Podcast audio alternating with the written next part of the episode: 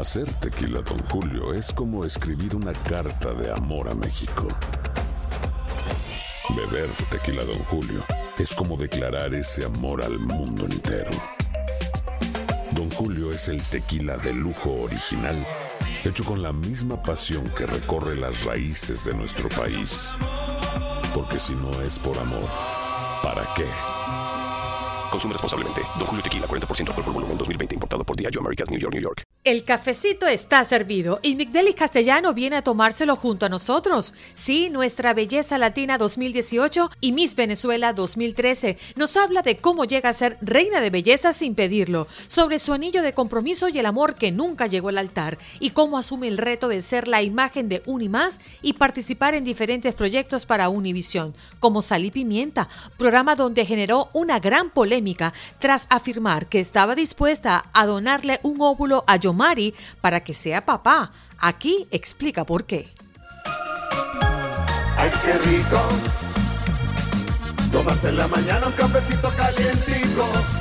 Buenos días, América. Rico, y tomarse el cafecito con Migdelis Castellano. ¿Cómo estás, Mili? ¿Cómo te llamas? Muy bien, mira, yo también tengo aquí, tengo mi taza. Save the drama for your lama. Para comenzar el día. Bueno, la mía dice AG de Andreina Gandica. Qué bonito tenerte, eh, paisana, y la Miss de todos los venezolanos. Y, y, la verdad es que es un privilegio verte en los Estados Unidos brillar, crecer como profesional y hoy tenerte en nuestro cafecito. ¿Cómo te encuentras, Mili? Ay, yo estoy muy bien, contenta de poder compartir esta conversación contigo y pues sí, disfrutándome las oportunidades que este país me ha dado.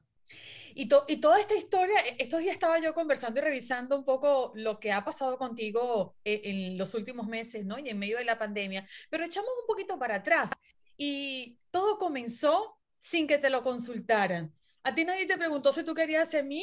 Tu mamá lo único que te dijo, mi amor, tú quieres este año o el otro año. Y así comenzó tu historia, Mili. Exactamente. Yo recuerdo desde que tengo uso de razón, lo único que yo recuerdo es mi mamá diciéndome cómo me tenía que comportar delante de la gente, que tenía que ser política, que tenía que decir buenos días, que las mises no comen pizza, que las mises no hacen esto, que las mises, eso es lo que yo recuerdo de, de la educación de mi mamá cada vez que yo salía. So, nunca tuve como la oportunidad de elegir, bueno, de verdad esto es lo que me gusta o no. Sin embargo, sí siento que mi mamá acertó en el hecho de que me gustaba mucho la comunicación y que era muy buena entreteniendo, ya que lo hacía de gratis en las reuniones familiares. Entonces, ella acertó ahí y eso se lo agradezco mucho. Pero ser bella y trabajar por la belleza física no está directamente relacionada con la comunicación. ¿Te costó ese choque? ¿Te costó entender que realmente el camino en el que habías iniciado sí era un trampolín para llegar a aquello que te gustaba y que deseabas hacer? Mira, qué bueno que dices eso porque es verdad, o sea, no tiene nada que ver la comunicación y la belleza, sin embargo, los concursos de belleza tienen tanto peso en la sociedad, en, en el mundo del entretenimiento como tal, porque da bastante contenido, que si las muchachas se ven así, que si son tan lindas, que es una manera también de unir países cuando uno ve la final de cualquier concurso de belleza. Y yo también estuve muy clara de que mi Venezuela era lo que me iba a conectar con el mundo de la televisión. Sin embargo, hacer esa transición no fue nada fácil, porque después que vienes de los concursos de belleza, uno viene como con muchas manías o con, con muchas cosas aprendidas que la televisión hay que romperlas, como por ejemplo la manera de expresarse. Yo ahora te estoy hablando muchísimo más yo y desde mi zona de honestidad y tranquilidad, como te lo hubiese hubiésemos tenido una conversación en el 2013, que hubiese sido así todo como bien, ¿sabes? Como una embajadora, todo bien político. Me costó, sin embargo, yo siento que la gente siempre vio en mi participación como mi Venezuela que yo era así, que me salió un poquito de, de los parámetros en todos los aspectos. O sea, la gente habla de lo físico, pero también en mis entrevistas yo trataba de ser lo más real y honesta posible. Pipeli, hay un episodio que, bueno, se ha hablado hasta la saciedad, ¿no? Eh, lo que te ocurrió gracias um, la opinión del zar de la belleza, eh, el señor Sousa. Eso me hizo reflexionar un poco justamente con lo que estás mencionando, el antes y el ahora, la reacción que uno puede tener cuando ya está maduro y encaminado en una profesión como esta y cuando te agarra quizás desprevenido, de sorpresa, en un momento en que no sabes cómo reaccionar. Cuando él te dijo que tú eras una gorda de, eh, ¿cómo reaccionaste? Y si lo meditas el día de hoy, hubieses reaccionado igual. Ay, ay, ay. En ese momento me acuerdo que yo delante de él, mi actitud delante de él siempre era rebelde, por eso él dice que yo era rebelde. Él siempre que me decía algo, yo actuaba como que no me importaba, como que no me afectaba y hasta buscaba responderle. Entonces en ese momento, cada vez que él me decía cosas así que me dolían, que de verdad me estaban hiriendo, yo le hacía creer que nada pasaba o me reía. O bueno, en ese momento me acuerdo que le dije así súper, de manera tan odiosa, le dije, bueno, sí, puedo ser gorda, pero en la historia de mis Venezuela jamás vas a tener un rostro tan bonito como el mío. O sea, cualquier cosa que podía salir de lo que yo, cualquier cosa que tratara de sacarme a mí del hueco, pero ah, salí yo de la oficina a llorar. ¿No te sacaba del hueco realmente? No me sacaba, no me sacaba del hueco porque era como una fachada que yo estaba tratando de cubrir mi, mis verdaderas emociones.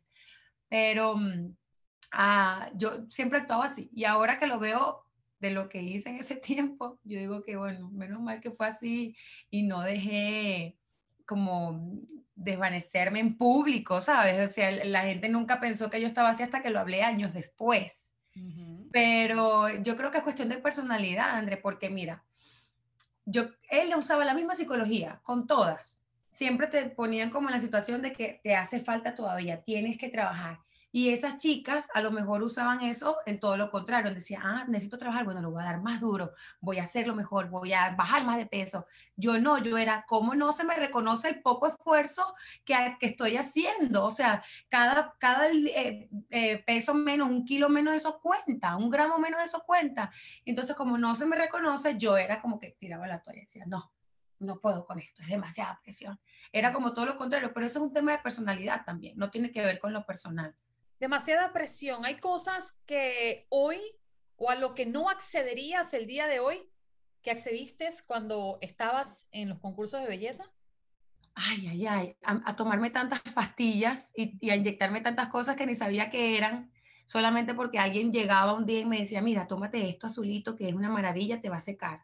Y yo para adentro, todo me lo tomaba, todo me lo inyectaba, no tenía la menor idea. Eso no lo haría definitivamente, o por lo menos investigaría más, cosa que hago ahora. Para poder aplicarme algo en el cabello, empiezo a leer qué ingredientes tiene, no sé qué. Yo creo que eso me quedó de toda esa experiencia. O de tu mamá, ¿no? Que le gusta una matica, herví matica, Ay, cositas y la curva. Antes de hablar aquí contigo, estaba, estaba conversando con ella y ya me estaba diciendo, yo la voy a visitar pronto, Dios mediante y ya me estaba diciendo, hija, compraste el baño de crema que te dije para que se lo apliques de puntas a medias, aquí tú vas dando, ay, mamá, por favor, ella así le encanta sus cosas de la belleza. Oye, Mili, eh, de esos recuerdos que te han quedado, eh, sabemos que todo camino en una profesión como la nuestra todo suma, ¿no? Al final la experiencia, el absorber lo que te pueda servir para el día de mañana y quedarte con eso, pero definitivamente hay cosas en que pues decidimos como dejarlas a un lado, ¿no? ¿Qué es eso que tú dejarías a un lado y qué es eso que te traes a cuestas y como parte de tu experiencia? Ay, a ver, yo creo que dejar a un lado, no dejaría nada a un lado, pero yo, yo cargo con un bolso que pesa bastante de todas las cosas que yo he vivido y que las he aprendido a transformar. Sobre todo el tema del escarnio, estar en el escarnio público y que la gente venga a decirte cómo tienes que lucir físicamente, obviamente eso es lo que a mí más me ha costado, sobre todo porque, y aunque me sienta y me vea en el espejo en mi mejor momento, cuando salgo a la calle vestida con la mejor ropa que siento que me queda bellísima, la gente, qué bella, qué bella, pero siempre hay alguien que te dice, ay, pero chica, estás como gordita, o, o que me digan ahora mismo, que me está sucediendo, de hecho, todo el mundo cuando me dice, wow, qué flaca estás y te ves tan bella, la gente no lo sabe, que eso es como un halago es como pasivo-agresivo, porque entonces me está diciendo que porque estoy flaca ahora estoy bella, es decir, que hace un mes o hace dos meses no me sentía así, entonces cuando yo vuelvo a aumentar un, poco, un kilo más, entonces me voy a sentir como me sentía antes, ¿sabes? Es como un retroactivo. Exactamente, sí, sí, pero eso lo he aprendido a manejar, mm. porque entiendo que los comentarios de las personas no vienen de mí, de mí, sino que vienen del contexto de ellos. Entonces ellos pueden venir a, a opinar y a decir lo que quieran de ti cuando quieran y no tiene nada que ver conmigo, tiene que ver con ellos. Entonces he aprendido a que si salgo a correr todos los días es porque me gusta, si me como un postre en la noche, a medianoche, es porque lo quiero comer porque me gusta y he aprendido a disfrutar más el tema de, de cómo me veo físicamente, de lo del peso, que eso es una de las cosas que más me ha pesado durante todo este tiempo, pero yo creo que, no sé, uno cumple años y a uno, uno le va quitando prioridad y importancia a lo que no tiene. La televisión y los medios en Venezuela te abrieron las puertas después de verte como representante de nuestra belleza, em, pero vienes a los Estados Unidos y también tienes una nueva oportunidad. Hoy por hoy eres la imagen de Unimás y trabajas para Univisión y muchísimos eventos te hemos visto y la verdad es que nos enorgullece tenerte allí como representante de los venezolanos y las venezolanas que tanto apreciamos la televisión y el trabajo. Y eh, me atrevo a preguntarte, en un mercado tan diferente, en un mercado donde hay tantas culturas mezcladas, ¿qué ha sido lo más difícil o el reto más grande que se te ha planteado en la televisión en los Estados Unidos? Wow, yo creo que em, el puesto que me dieron en Sal y Pimienta ha sido uno de los retos más grandes. ¿Por qué? Porque ahí estoy ejerciendo mi papel como reportera lo cual una de las responsabilidades que tengo es hacer entrevistas. Y pues tú me entenderás mejor que nadie que cuando uno está empezando, si no conoces a nadie, aunque por ejemplo yo gané en Miss Venezuela, al Miss Universo, gané nuestra belleza latina y soy parte de la familia Univisión, para poder llegar a las entrevistas de los talentos se necesita un poco más que eso. Se necesita el contacto, la experiencia, poder conocer a alguien que te haga el puente. Entonces, eso fue de verdad un reto sumamente grande, sobre todo cuando en mi mente habían algunas entrevistas, unos sueños que yo decía, bueno, yo creo que esto acaba de pasar, esto puede ser noticia, lo necesito y no se me daban. Me frustraba un poquito, pero es parte del proceso y, entiendo que en, este, en esta comunidad, eh, aquí en Estados Unidos, la comunidad hispana en la televisión es bien reducida y la competencia obviamente la hace muchísimo más grande. Pero eso es con la experiencia, tengo que tener paciencia. Paciencia, preparación y perseverancia. Fíjate, eh, Mili, nosotros en el camino, cualquiera que sea, siempre tenemos mentores o tenemos consultores o tenemos referentes, ¿no? Y de repente cuando, porque me ha pasado mucho en el ejercicio del periodismo deportivo, más de 20 años de experiencia en esta, en esta fuente, pero me ha pasado que de repente no tengo un dato o necesito tener algo al alcance para una entrevista, por ejemplo. ¿A ti te ha pasado? ¿Qué personas son referentes para ti o apoyo en esta carrera? Mira, mis productores lo han sido todo. Yo siempre, siempre que tengo una duda, me voy hacia los jefes que son mis productores del show donde estoy. En Sal y Pimienta con Christian Charles, cada vez que yo tenía una duda de algo, yo me sentía en plena confianza de escribirle, decía, jefe, o sea, ¿qué hago aquí? ¿Cómo usted cree que puedo hacer? Él siempre me ayuda. Y tuve mm, como tres meses de preparación durante el año pasado en cuarentena, que de verdad lo agradezco muchísimo, con Sid Marie Fleming, que es una periodista muy reconocida en Puerto Rico. De hecho, fue la única que tuvo la oportunidad de entrevistar al presidente Barack Obama para aquel entonces durante eh, su ejercicio de la presidencia. Y ella, o sea, para mí todavía ha sido como mi maestra, todavía lo es. Cada vez que ella me ve publicando algo en Instagram, me dice, muy bien, acomódate así, no digas esto más, por favor, ubícate. Así que ellos son unos grandes referentes que tengo cada vez que necesito una opinión, pero sin lugar a dudas mis productores.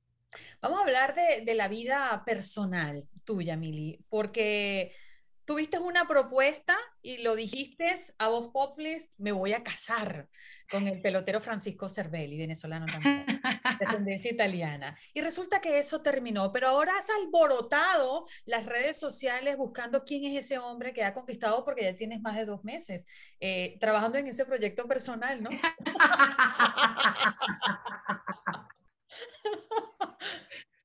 Cuéntame, no te ya. No, un poquito de calor. Calor. pues sí, lo comenté, eh, una entrevista se lo comenté a Viviana Givelli, le estaba contando que me di la oportunidad después de tres años, otra vez en el amor, pero me lo estoy tomando con mucha paciencia y con calma. En esta oportunidad hay muchas cosas que estoy haciendo diferentes y que he aprendido a no suprimir mi tiempo, a tenerme como prioridad, a seguir teniendo mis planes de vida, no matter what lo que la otra persona también quiera hacer. Entonces, bueno, lo tengo ahí guardadito como las mujeres embarazadas. Hasta que ya se note el bebé, bueno, lo... Las mujeres embarazadas lo guardan los primeros tres meses porque son los riesgos que se supone tienen al inicio de, de, de este proceso, pero ya contigo ya pasamos los tres meses, no hay una pista por allí. No, no, hasta ahora es que no tiene nada que ver con el medio, la verdad, no tiene nada que ver con... Y por ahí publicaban que, que era atleta y pues no, tampoco. No es jugador de fútbol americano. Él fue. ¡Ah! ¡Fue! Por allí va la cosa. Ok. Por ahí va la cosa, pero no, creo que por atletas ya no más, con atletas ya no más. Decías, me lo voy a tomar con calma. ¿Qué pasó? ¿Con Francisco Cervelli no te lo tomaste con calma? No, no. pobrecito, yo a veces digo, ay Dios. yo, es que creo que, mira lo que pasa. nosotros teníamos una relación muy bonita. Yo no sé si él, yo no sé si él se puede ver estas entrevistas mías después me va No, a odiar, seguro no. Habla tranquila. Lo que pasa es que a mí me preguntan y yo respondo. Eso no tiene nada de malo. pero sí siento que la falta de experiencia me tenía llena de inseguridades. El haber salido del Miss Universo y sentirme que no tenía como algo mío, algo estable, me hizo sentir muy insegura como mujer. Y estamos hablando de una diferencia de edad, pero impresionante también. y pues sí, yo, yo quería como que todo para allá y, y, creo que todo era como apurado y me sentía que no tenía nada y al mismo vez lo tenía todo. Y las mismas inseguridades mías llevaron a que muchas cosas sucedieran, pero, pero bueno, pasaron un montón de cosas que para eso te, te, me tienes que, no una taza de estas, sino dos. Un tambor. Tienes un tatuaje, ¿no?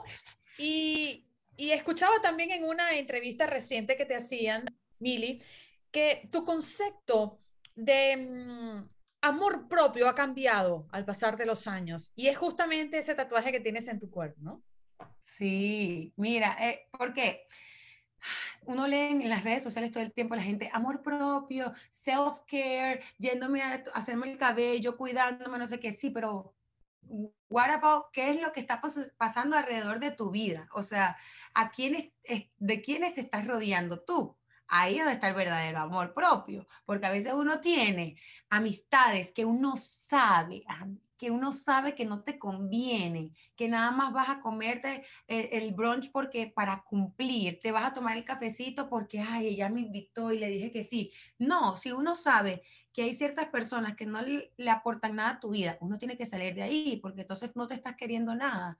Y yo me daba cuenta que aunque yo me hacía el cabello y me hacía mi terapia de spa en casa, pues yo tenía, estaba tomando muy malas decisiones con respecto al amor y me quejaba mucho porque yo decía, pero ¿por qué yo no puedo? Porque si él pudo superar todo, yo no he podido tener otra pareja. ¿Por qué? Y no tenía nada que ver ni con él, sino que tenía que ver con las decisiones que yo estaba tomando de la gente con la que me estaba rodeando, hasta que dije no más. Y tengo un tatuaje en el pie izquierdo que se llama um, Self Love, que es Self Love, y me lo hice sin saber de verdad el, el la descripción o lo que esto significaba para mi vida. Y es exactamente esto, tomar buenas decisiones con las personas con las que nos rodeamos. ¿Qué cosas has intentado y que no has logrado todavía? ¿Qué he intentado y que no he logrado? Ay, ay, ay. Mira, he intentado, ay, he intentado usar Siri para que me recuerde cosas de mi agenda y no he podido. Ahorita se activa, porque ya se activa de nada. no lo he logrado.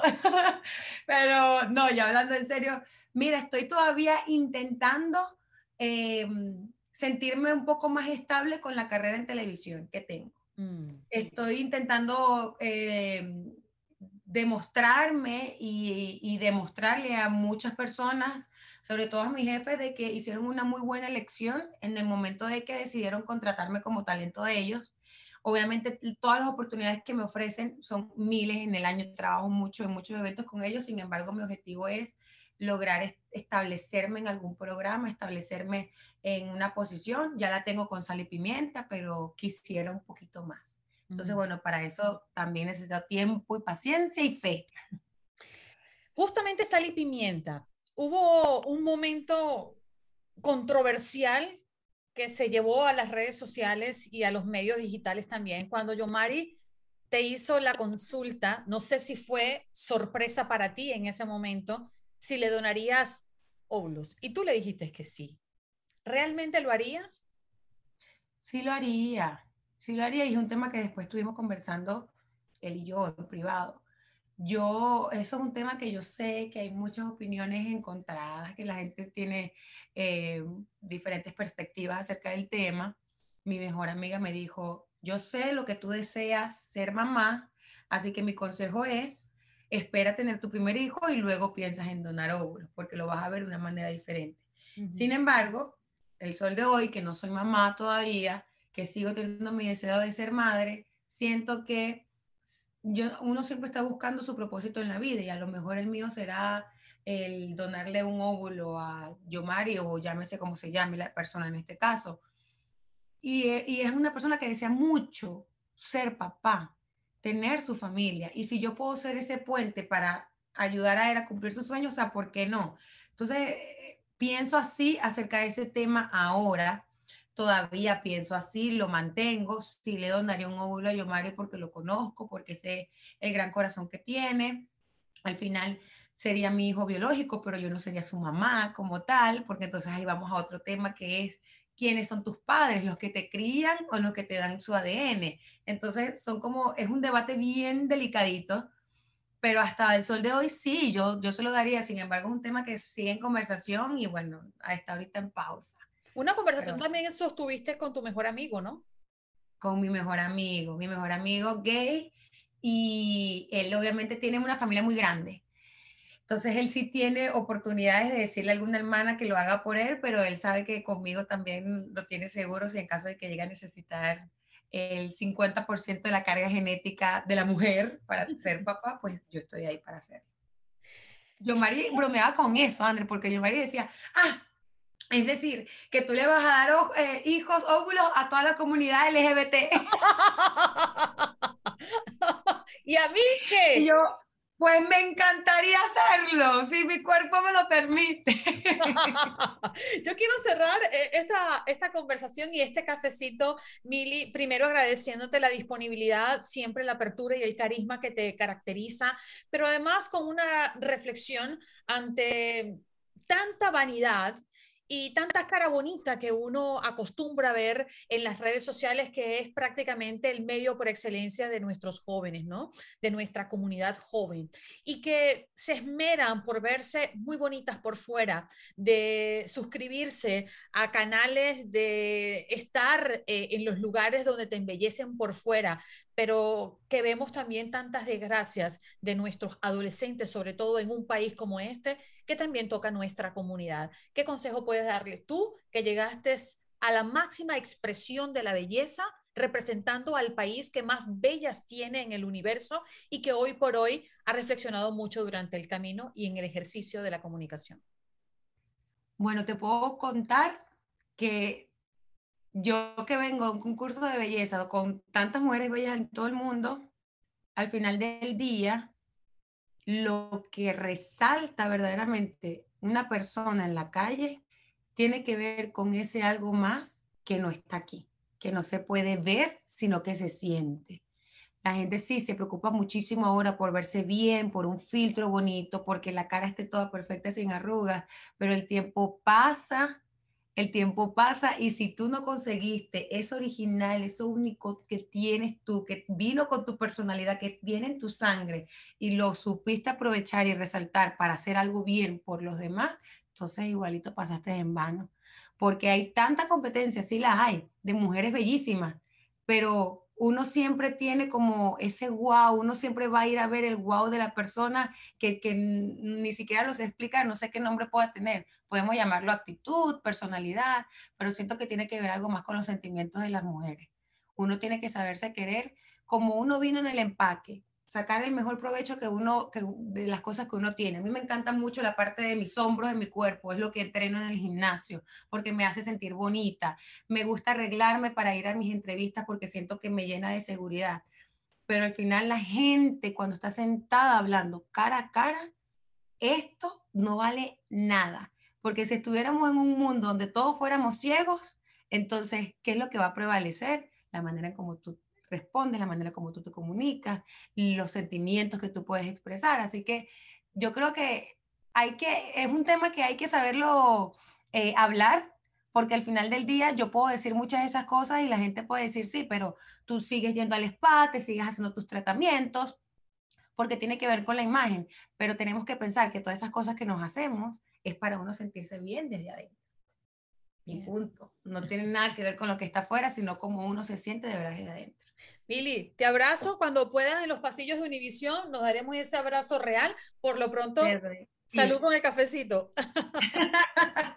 salud, yo después te invito a un café y te caigo yo a preguntas, André, que me hiciste unas cuantas, que te tengo unas cuantas también para ti. Ay, Dios mío, querido. Ok, hablaremos de deporte. Ah, me encanta. Chao. Chao, mi amor. Ay, qué rico. Tomarse en la mañana un cafecito calientico. Buenos días, América. Aloha, mamá. ¿Dónde andas? Seguro de compras. Tengo mucho que contarte. Hawái es increíble. He estado de un lado a otro con mi unidad. Todos son súper talentosos. Ya reparamos otro helicóptero Blackhawk y oficialmente formamos nuestro equipo de fútbol. Para la próxima te cuento cómo voy con el surf y me cuentas qué te pareció el podcast que te compartí, ¿ok? Te quiero mucho. Be All You Can Be, visitando goarmy.com diagonal español.